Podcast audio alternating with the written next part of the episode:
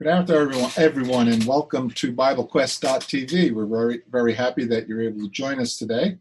Those of you that are joining us on the Zoom app, we invite you to ask questions, give your comments using the Q&A button, uh, or if you'd like to use your audio and call in a call, call in uh, using your computer uh, audio, uh, give us a call. We'd like to hear from you and address any questions and comments you want to make. If you're coming in through the I keep going back and forth between Facebook. We are on the ch- uh, YouTube channel. So if you're on the YouTube channel watching us, use the comment box there and we'll go ahead and get those uh, comments out as well. Uh, joining us today is Stephen Rouse. Stephen, with that nice smile, good to see you smiling on this rainy Tuesday afternoon. How are you doing? Doing well, Drew. How are you? I'm doing very good, thank you. Also, Jonathan is with us. Jonathan uh, uh, you there, Jonathan? I see you, but I don't hear you. Oh, there you are. I'm here. I'm here now. Good to have you here with us. And I don't see Scott, but I'm sure Scott's there somewhere. My video is not showing everybody. How you doing, Scott? There I am. Sorry. That's quite all right. All right, good. Good to see you. Good to see you. Got to undo. Yeah, comes in handy when we do that. Let me now get my technical stuff out of the way and we'll go here. Okay, so what are we talking about today, Scott? What's on the agenda? We're talking about the forgiveness of sins for the chiefest of sinners. And so, if somebody read the introductory passage for us from 1 Timothy 1, beginning there in verse 12, and then we'll start kind of going through the background of Paul's life and looking to see what changed it and how it changed it. And uh, it's an amazing story. So let's somebody start off with that text. I've got it here. Uh, First uh, Timothy chapter one. We'll start in verse twelve. I thank Him who has given me strength, Christ Jesus our Lord, because He judged me faithful, appointing me to His service. Though formerly I was a blasphemer, persecutor, and insolent opponent but I received mercy because I had acted ignorantly in unbelief. And the grace of our Lord overflowed for me with the faith and love that are in Christ Jesus. The saying is trustworthy and deserving of full acceptance that Christ Jesus came into the world to save sinners, of whom I am the foremost. But I received mercy for this reason that in me, as the foremost, Jesus Christ might display his perfect patience as an example to those who were to believe in him for eternal life. To the King of the ages, immortal, invisible, the only God, be honor and glory forever and ever. Amen. Okay, so later in the program, we'll come back to this text and I'll ask you guys to comment on some of the important thoughts in it. But let's begin with focusing on this part where he says, I was formerly a blasphemer and a persecutor. So, what do we know about Paul's previous life? Who was he, and what was he doing before he became a disciple? Well, uh, it's kind of interesting to look at some of the things that Paul says uh, when he reviews his life, um, in the various trials um, in the latter parts of the book of Acts, and um, I'm looking for the place where he talks about how he was progressing farther than his contemporary. Galatians 1, that particular. All right, that would be another one. Let's look at Galatians 1 then. And um, Galatians 1.13. Galatians 1, verse 13, Paul writes, For you have heard of my former life in Judaism, how I persecuted the church of God violently and tried to destroy it.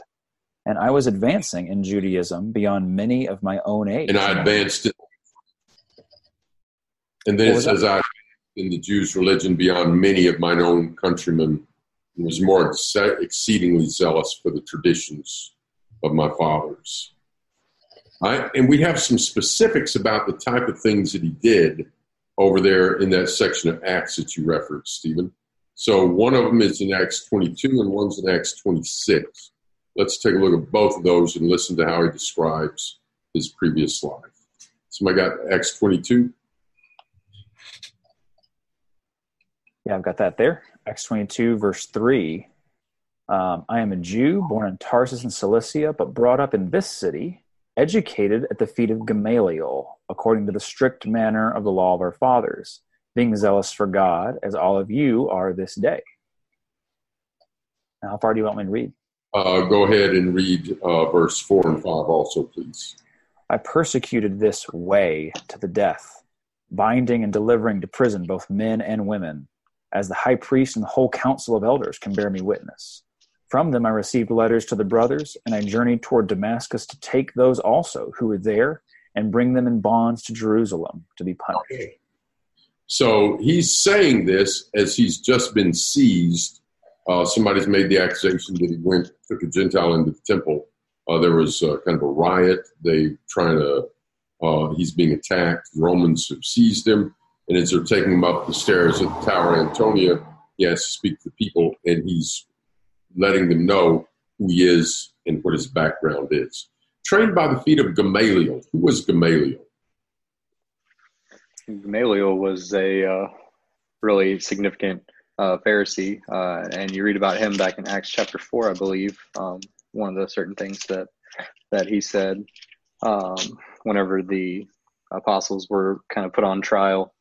Um, Acts chapter five. I, I apologize. In Acts chapter five, at the end of that, um, Gamaliel is one that speaks up. He's one of the people on the council. And in Acts 5, verse 34, um, after the apostles had been uh, arrested, um, in verse 4, 34, it says, But a Pharisee in the council named Gamaliel, a teacher of the law, held in honor by all the people, stood up and gave orders to put the men outside for a little while. And then he goes on um, to make a really wise statement that if you uh, if you want to oppose these men, that's fine. But if they're sent from God, then you're going to be fighting against God, and you're not going to win. Um, so he's there, a well-respected Jew. Oh, I'm sorry. Go ahead. I was just saying he was a well-respected Jew, Pharisee. Yes. So notice, not only did Paul advance beyond many of his own countrymen uh, of his age and such, he also advanced well beyond Gamaliel in persecution. At least the, the picture we have of Gamaliel at the point of time of Acts 5. Uh, Paul will go much, much farther than Gamaliel intended to go.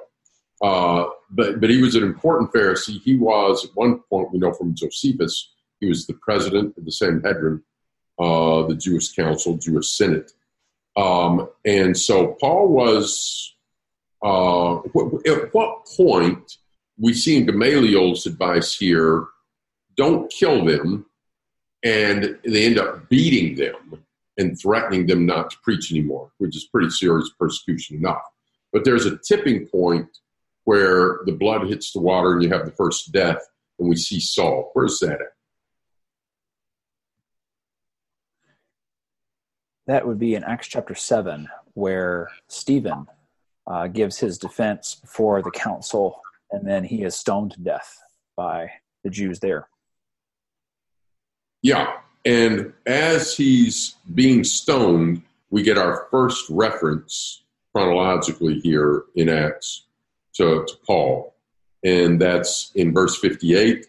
They cast him out of the city, that is Stephen. They stoned him. Witnesses laid down their garments at the feet of a young man named Saul.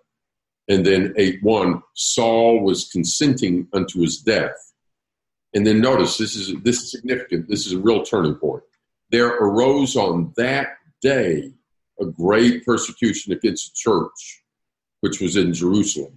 And they were all scattered abroad throughout all regions, throughout the regions of Judea and Samaria, except the apostles. Devout men buried Stephen.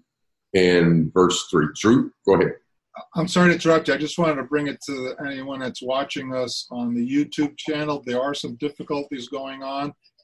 It looks like it's working, but it, we're about five minute delay. I don't understand how that could happen, but there's a bit of a delay. Just want to let everyone know. Okay. All right. Thank you, Drew. All right. So after this intense persecution starts, uh, we see Saul, who at the stoning of Stephen played a minor role. He's watching the expensive robes here while they stone him to death. Uh, but what do you see in 8 3? Saul was ravaging the church and entering house after house. He dragged off men and women and committed them to prison. Yeah. So, you know, picture that. Uh, and when entering a house, does it sound like he's you know ringing the doorbell and asking if we can have a word with him? no, he says they're getting dragged off. I mean, that that would be really terrifying to think about that in the first century. That you know, suddenly you know your door is just bursts open, and then in come these guys, and you know Saul of Tarsus is one of them, and you're accused of being a blasphemer. Uh, you're following a false Messiah, Jesus, and on those charges, you I don't know if they would take whole families off at the same time or the, the, the adults or whatever, but they are uh, dragged away, thrown into prison, sometimes executed for this. And one thing I've thought about: do you suppose in some of these homes there would have been children. Yes. Can you imagine being the child in that home as you watch your dad or your mom tied up and dragged off? Yeah, I can't imagine. Okay, and and to imagine Stephen as he's being stoned to death. I, at some point you're going to lose consciousness, but until you lose consciousness, you know you're you're on the receiving end of these these stones that people are throwing, and let me tell you, they're not going to pick picking up pieces of gravel. I was at the Bible Museum the other day, and one of the things that really struck me was size things that I thought would be big that were small, and vice versa. So there were some Baals, you know, the idol Baal. So I got to see a couple of Baal idols, and they were like about this big. wow. It's like, wow. Well, that is a little bitty. Like a little army man miniature idol. But then there were some sling stones uh, from the time of the Babylonians, I think, and you know, when you when you hear about David, you know he had a sling and he defended his sheep, and he goes up against Goliath. What size stone do you figure he might be throwing? Yeah, like a couple inches in diameter, maybe. And so they had at the time of Babylon anyway. It was a little smaller than a baseball, but bigger than a golf ball. They were about like uh, if you play pool, about that size rocks. You know, wow. yeah. Uh, you, you don't know, want to get hit with one of those. Right, right. This is not like ow, ooh, ow. That you know that's annoying. Uh, and it's people trying to stone somebody to death. Um, and and Paul's standing there, and and what does Stephen say about the people that are stoning at the end of Acts seven? He says in verse sixty, "Lord, do not hold this sin against them." And when he had said this, he fell asleep. Yeah, he doesn't want them to be lost for that sin. And that is going to come true at least for one of them, if not for more. There's one more text we want to look at on Paul's background before we move to what, what changes it. Uh, it's in Acts 26. And this is again in a legal setting, and Paul's giving his background. And somebody read that text for us, please, in Acts chapter 26 uh, start with verse 9 and go through verse 12. Or verse 13, verse 11, 9 through 11. Paul speaking here says, I myself was convinced that I ought to do many things in opposing the name of Jesus of Nazareth, and I did so in Jerusalem. I not only locked up many of the saints in prison after receiving authority from the chief priests, but when they were put to death, I cast my vote against them and I punished them often in all the synagogues and tried to make them blaspheme. And in raging fury against them, I persecuted them even to foreign cities. Let's think about that for a minute. Tried to make them blaspheme. What would that have looked like? I don't know if it involves some kind of torture or, or some kind of interrogation and some intense uh, action against them uh, you know, I mean, you, you picture, you know, some of the interrogation scenes where you're trying to extract information from someone or you're trying to get them, you know, force them to do something. It, it's in verse 11, he says, punishing them. Yeah. He says, punishing them in the synagogues. Do you remember when Pilate wants to not crucify Jesus, wants to just scourge him? What does he do? He says, I will punish him. That's what Pilate uses to refer to when he's going to uh, have them beaten, you know, with whips. And uh, in, in Acts 22, they were going to take Paul and examine him by scourging. So I would think this would be, you know, it's uh, I wouldn't be surprised if he's giving those people the 39 lashes and trying to get them to blaspheme. Drew. Well, that's what I was going to ask you. What does that mean? Get them to blaspheme? I'm, I'm assuming that would mean to get them to curse Christ or to yeah. Christ. Yeah. Uh, like later, when there's Roman persecution, we have correspondence between the governor of Bithynia, uh, Pliny the Younger, and the emperor Trajan. And Pliny says, you know, I will, I will give them three chances to denounce. They have to curse Christ, denounce him. They had to worship Caesar and the gods, and uh, and, and curse Christ. And if they would do that, then they were to be forgiven. In fact, Trajan said yes, and if they'll do that, you know, let them be forgiven. Uh, and so that's what they persecutors were aiming for was to get people to recant, to renounce. And so Paul is beating people, trying to get them to blaspheme Jesus. All right, so we can see here why Paul would call himself the chiefest of sinners. But he did say he did it ignorantly in unbelief. And before we go farther, the fact that he didn't know doesn't mean he's not guilty.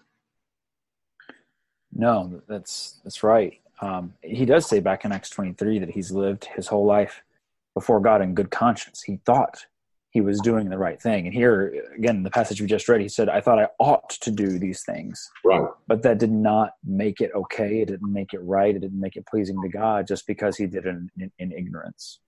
And so we have the description, even though it was in ignorance, the chiefest of sinners. And what's remarkable just a whole lot of the books in your New Testament are written by this man. The man that is Stephen is being stoned, he's watching their robes and consenting to his death. The man that was going into houses, binding men and women, dragging them to prison. The man that was beating men in synagogues, trying to get them to blaspheme. The man that was voting to have disciples of Jesus put to death. So what happened?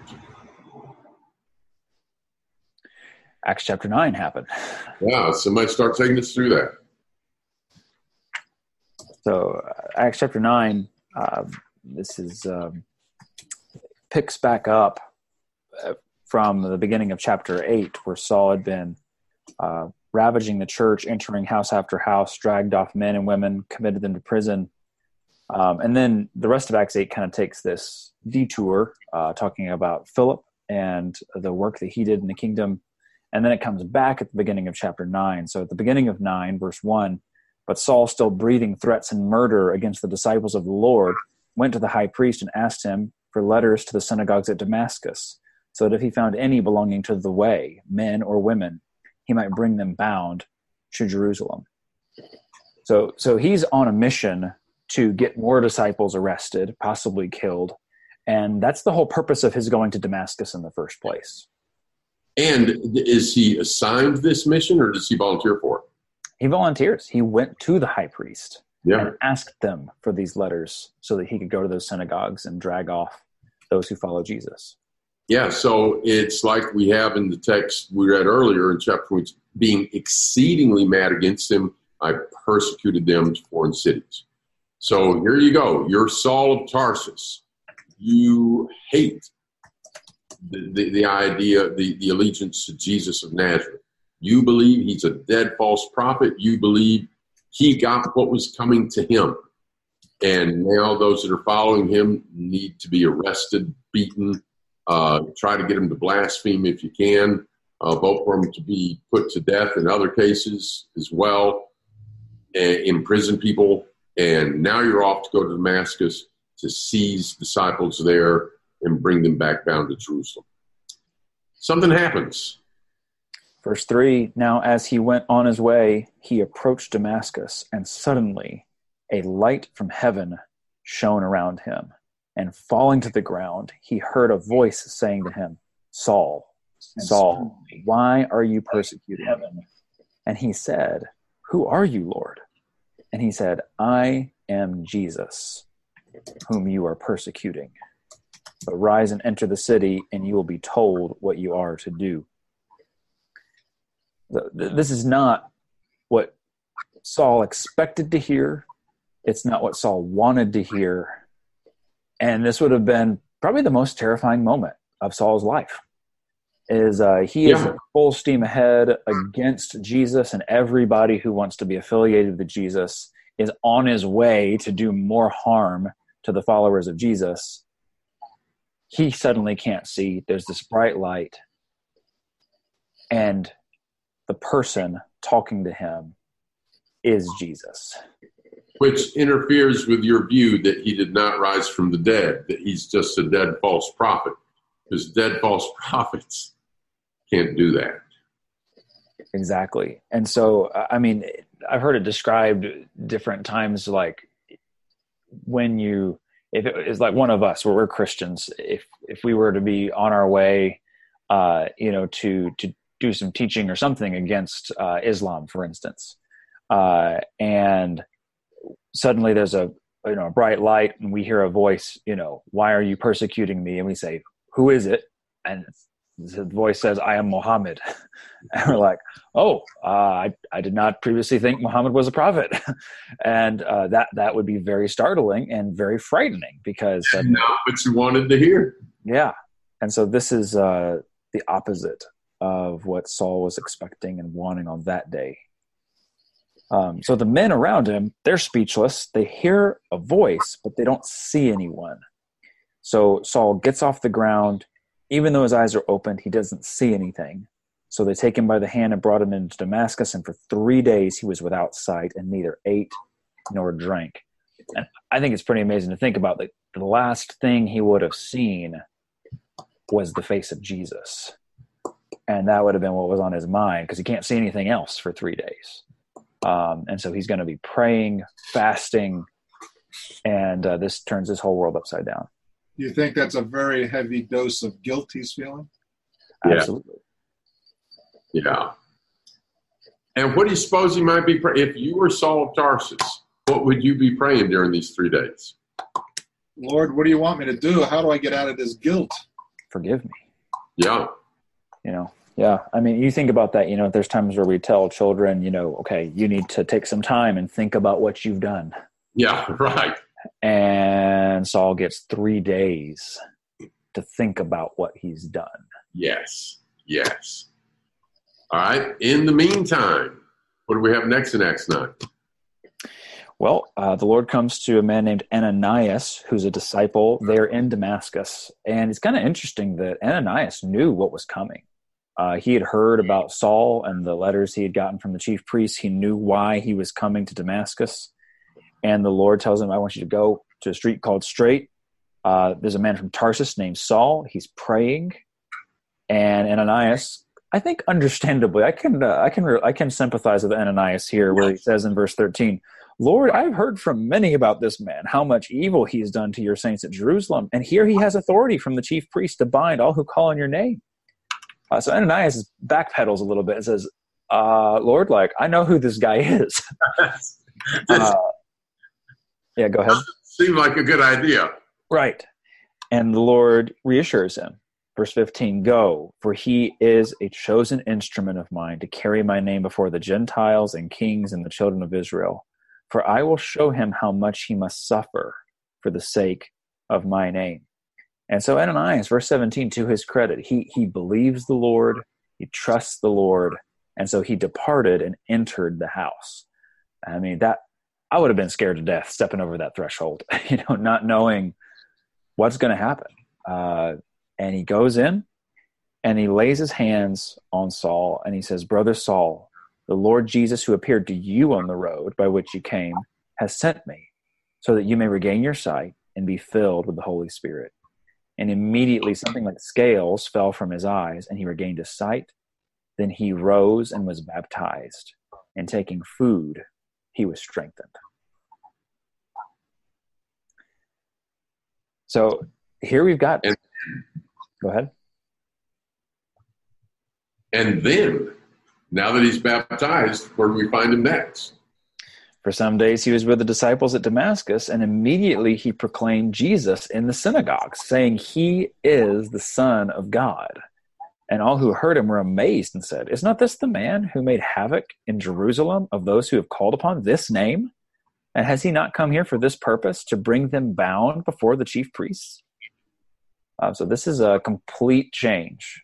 Uh, he came to Damascus to persecute Christians, and now he's supporting the Christians and furthering the cause of Christ, proclaiming him in the synagogues. And not only that, that last verse there says he was confounding the Jews who lived in Damascus by proving that Christ, Jesus was the Christ. You talk about a major turnaround. And I, I don't know if he, I mean, I don't know if he would have brandished letters and said, like, listen, like, I came here with these letters to persecute Christians, and I saw Jesus on the road, and his life has completely changed. Um, that it would have been incredible to have been in one of those synagogues and heard uh, one of those first sermons of Paul. And whether he showed them the letters in or not, they knew about them because look at Acts 9, uh, where they said, Isn't this he that had come here for this intent, that he might bring them bound before the chief priests? So it was it was well enough known that he was coming and what he was coming for. Yeah, his Drew, reputation. you were going to say something. Well, his reputation definitely was preceding him. Here's Yes. what's amazing, though, i- is oh. if you think about the way this story could have gone, is the Lord Jesus could have showed up to Saul on the road and could have said, you know, you need to stop doing what you're doing. And, you know, I, you know, you, you need to stop what you're doing. And then, you know, it could have been something like, you've done too much evil for me to you know fully forgive you but i'm gonna like put you on probation or something you know or, or say like well i can't use you in my service for sure like no one's gonna trust you and so like, i need you to like just go into hiding or something i mean there's all sorts of ways this could have played out but it's going to be amazing to see the extent of the forgiveness Yes. given to saul Yeah, that's a good point. Uh, it reminds me of when David wanted to build the temple. No, you're not going to build it. You're a man of war. Uh, you're not going to get to build it. Uh, but Paul, what apostle is going to do more than Paul? He's going to accomplish so much, and look who God uses to do that. Also, I want us to notice for a minute just how much of a flip this is, and, and, and things that are parallel or, or maybe di- diametrically opposite. Um, so, for example, he had been beating people, and Ananias is told, I'm going to show him what he's going to suffer. So, is Paul going to end up being put? He, he, he dragged people to prison. Is Paul going to be taken to prison? mm-hmm. He beat people. Is Paul going to really receive 40 lashes, let's say one repeatedly? yes Uh, he opposed people, tried to stop them. Are they going to try to stop him? Stephen, Stephen was stoned. And does Paul get stoned? Oh yeah, that's Yeah. right Yeah, that's that's excellent. How obvious. Yeah, we first see him when Stephen is being stoned. Later, we'll see him being stoned. And so, when Paul's going through some of the things that he's going through, he's able to remember what? what he did Yeah, yeah. Also, um, the Lord did him a great favor here by smiting him blind, and he has to find somebody to lead him about by the hand. Is that going to be repeated later? Yeah, that's right. Um, is it Sergius Paulus that Paul's gonna strike blind? I, I'm, I maybe missed. The the sorcerer that served Sergius Paulus. Yeah, that's right. Yeah, because Sergius Paulus, the Roman proconsul uh, there at Paphos, wanted to hear Paul and Barnabas and actually summoned them. But there was a sorcerer, a Jewish sorcerer there who had influence with him. He didn't want to lose his influence. And he starts blaspheming and opposing, like Paul. And Paul does for him what the Lord had done for Paul. Uh, he said, You will be blind for a season, not forever, but for a season. And he went about leading, finding someone to lead him by the hand. So, so many things are flipped right here. It's amazing. Uh, anything further on this chapter before we talk about the particular point at which his sins are forgiven? It is interesting here that the Lord knows that Paul is going to be made to suffer. Uh, when Jesus speaks to Ananias, uh, he says specifically in verse 16 of chapter 9, For I will show him how much he must suffer for the sake of my name. And uh, the Lord is going to lead Paul in such a way that he does suffer for the sake of his name, but he's going to sustain him through that suffering. Yes. And it's it's not just to like make him pay for his own sins or something, but he's going to use him as an example and is then going to use his example of suffering to comfort Christians who are suffering. Yes. Uh, he'll talk about that in Second Corinthians chapter 1. Um, and, you know, when he talks about uh, God comforts us in our suffering so that we can comfort others. So he uses Paul's suffering itself as a, a, further comfort and a further gift to Christians. And here we are, 2,000 years later, and which of us haven't benefited from Paul's example? Right. And Jesus' support of him. Right, right. And the example of his forgiveness. How many of us have heard somebody say, uh, and how many people in our audience might have sometimes either heard somebody say this or said it yourself? I don't think God could forgive me. After what I did, I don't think God could forgive me. Right. You Look who God chose to use to be the apostle to the Gentiles here. That's right. And Paul says that specifically in the text we began with today. You know, I received mercy for this reason that in me as the foremost, Jesus Christ might display his perfect patience as an example for those who believe. Uh, God forgave Paul in part for our sake so that he could hold him up and say listen if if if god can forgive paul he can forgive anybody. Yeah. Yeah. I'm going to pull up some charts in a minute here, so y'all go ahead while I find some charts. Well, while you're looking for those charts, let me just repeat that. It appears that uh, our YouTube channel connection today is going on and off, on and off, and uh, apologize for that, but we can't seem to overcome it. Um, so I'm going to just put a plug in to go directly to BibleQuest.tv where you can just click on the Tuesday program button and brought, be brought right in live through the app, which is the same thing, but it's happening in real live time, uh, coming in through the app. You can also comment on the uh, Q&A button in that app. So if you haven't done it before, come on in through BibleQuest.tv and come in that way. So I apologize for the inconvenience on uh, YouTube today. And if you're watching today and you would like to submit uh, further Bible questions, mm. uh, we're always looking for more questions to be able to answer on the air.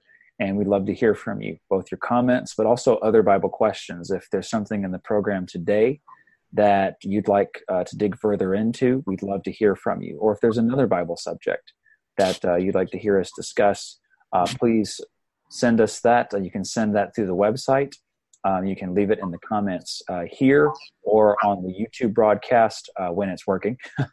uh, uh, but we'd love to hear from you and be able to address your Bible questions. We happen to have a Q&A while you're still getting your slides up from the Q&A button um, from Randy. Says, when Jesus says that Paul was a chosen instrument of mine, this chosen, does Paul confirm this chosen in Galatians 1, 15 through 16? Yes. God set him apart from his mother's womb. Yes. Yeah, that's right. That's and there, connection. Uh, mm-hmm, yeah. And there are a few people like that in Scripture, whether it's prophets in the Old Testament or Paul in the New Testament, where God has a specific purpose for their life and sees that they do what they uh, are called to do. Thank you, Randy. Good, good comment. Yeah, uh, let's just mention a few of those. Jeremiah chapter one had been chosen uh, from before his uh, birth. Uh, mm-hmm. John the Baptist. Uh, you remember in Luke chapter one, his father receives a vision. It says, "You're going to have a child," and he was going to be the forerunner for the Lord. Uh, he was chosen for that task. Mm-hmm.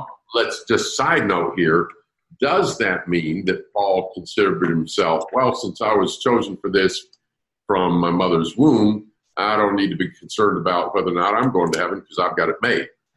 Uh, he was chosen for a job. The Lord called him to do it, and he did it.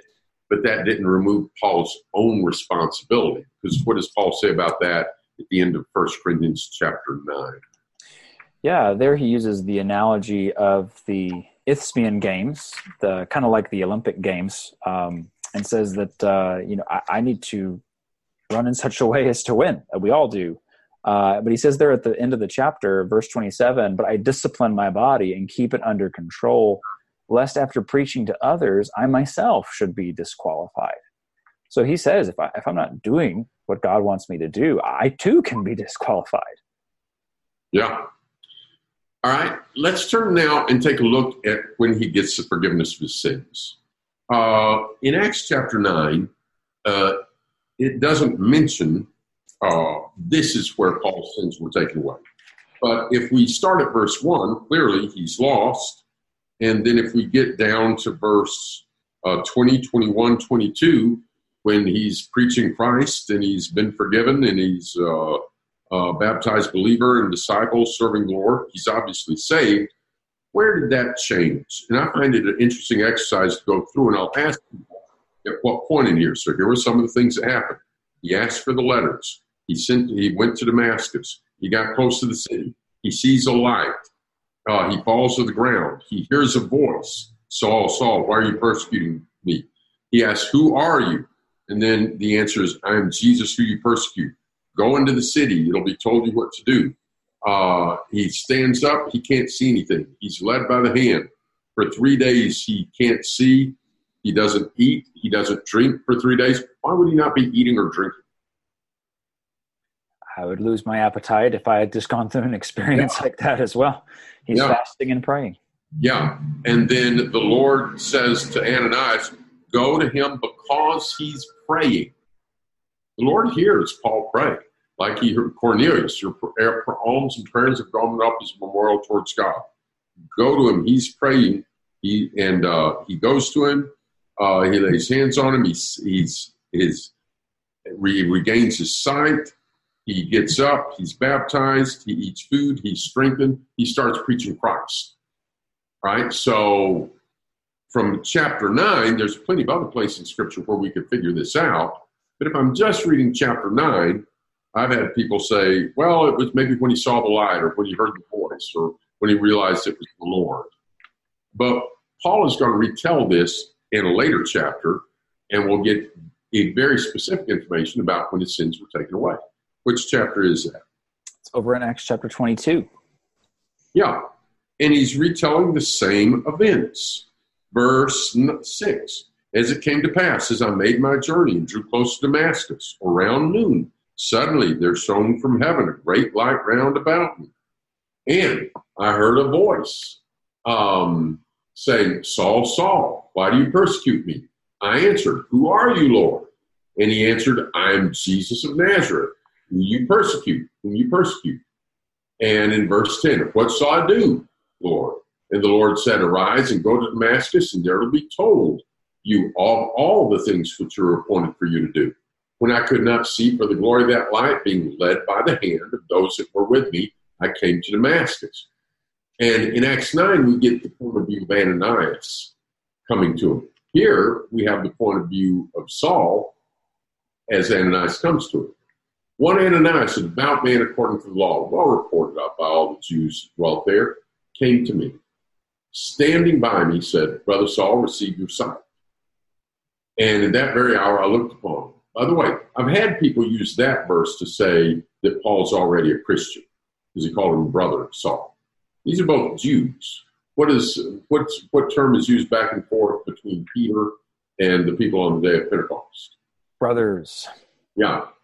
Um, he said, Brother Saul, receive your sight. In that very hour, I looked upon him, and he said, The God of our fathers, were in Acts 22, verse 14 the God of our fathers had appointed you to know his will and to see the righteous one and to hear a voice from his mouth. And now, what's his job going to be in verse 15? Be a witness uh, for him to everyone of what he has seen and heard. Yeah, and and he does that. Wherever Paul went, we don't have all his sermons, but he would have told people what happened.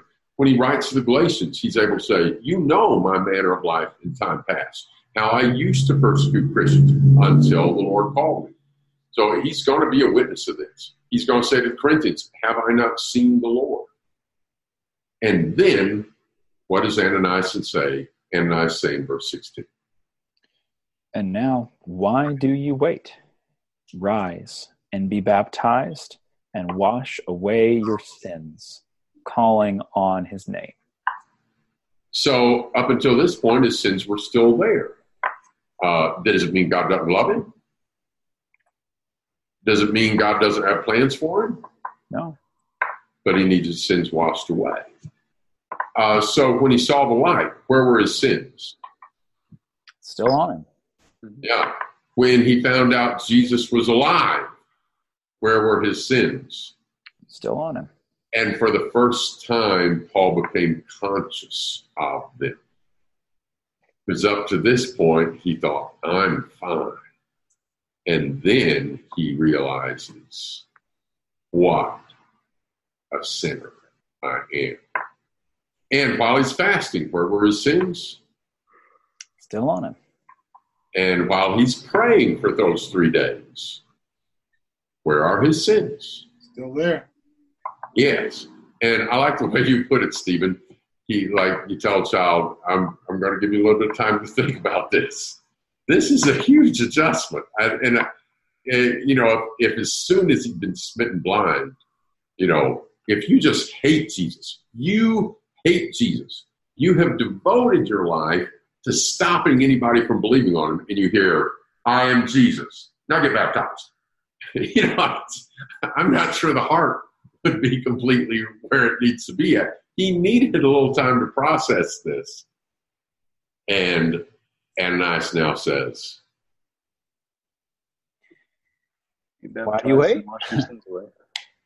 Arise and be baptized and wash away your sins, calling on his name. Mm-hmm. Uh, let, us just bring in, I want to focus in on just the beauty of this forgiveness, but let's just think of some other passages that talk about the beauty of sins being forgiven. From the Old Testament, what are some of the beautiful images of describing forgiveness of sin? I was just thinking about this. Psalm 103 is one of my favorite ones, uh, where in verse 10, this is Psalm 103, verse 10, says, He does not deal with us according to our sins, nor repay us according to our iniquities. For as high as the heavens are above the earth, so great is his steadfast love toward those who fear him. As far as the east is from the west, so far does he remove our transgressions from us. As a father shows compassion to his children, so the Lord shows compassion to those who fear him. You're, in Zechariah 13, it talks about there's going to be a fountain of cleansing of course, made possible the blood of Christ that would be coming. Uh, Isaiah 53, all our sins, you know, were laid on him. Even though we're the ones that need these things, he took the punishment for us. He bore them in our body. And in Isaiah it says, though your sins be as scarlet, they shall be as white as snow.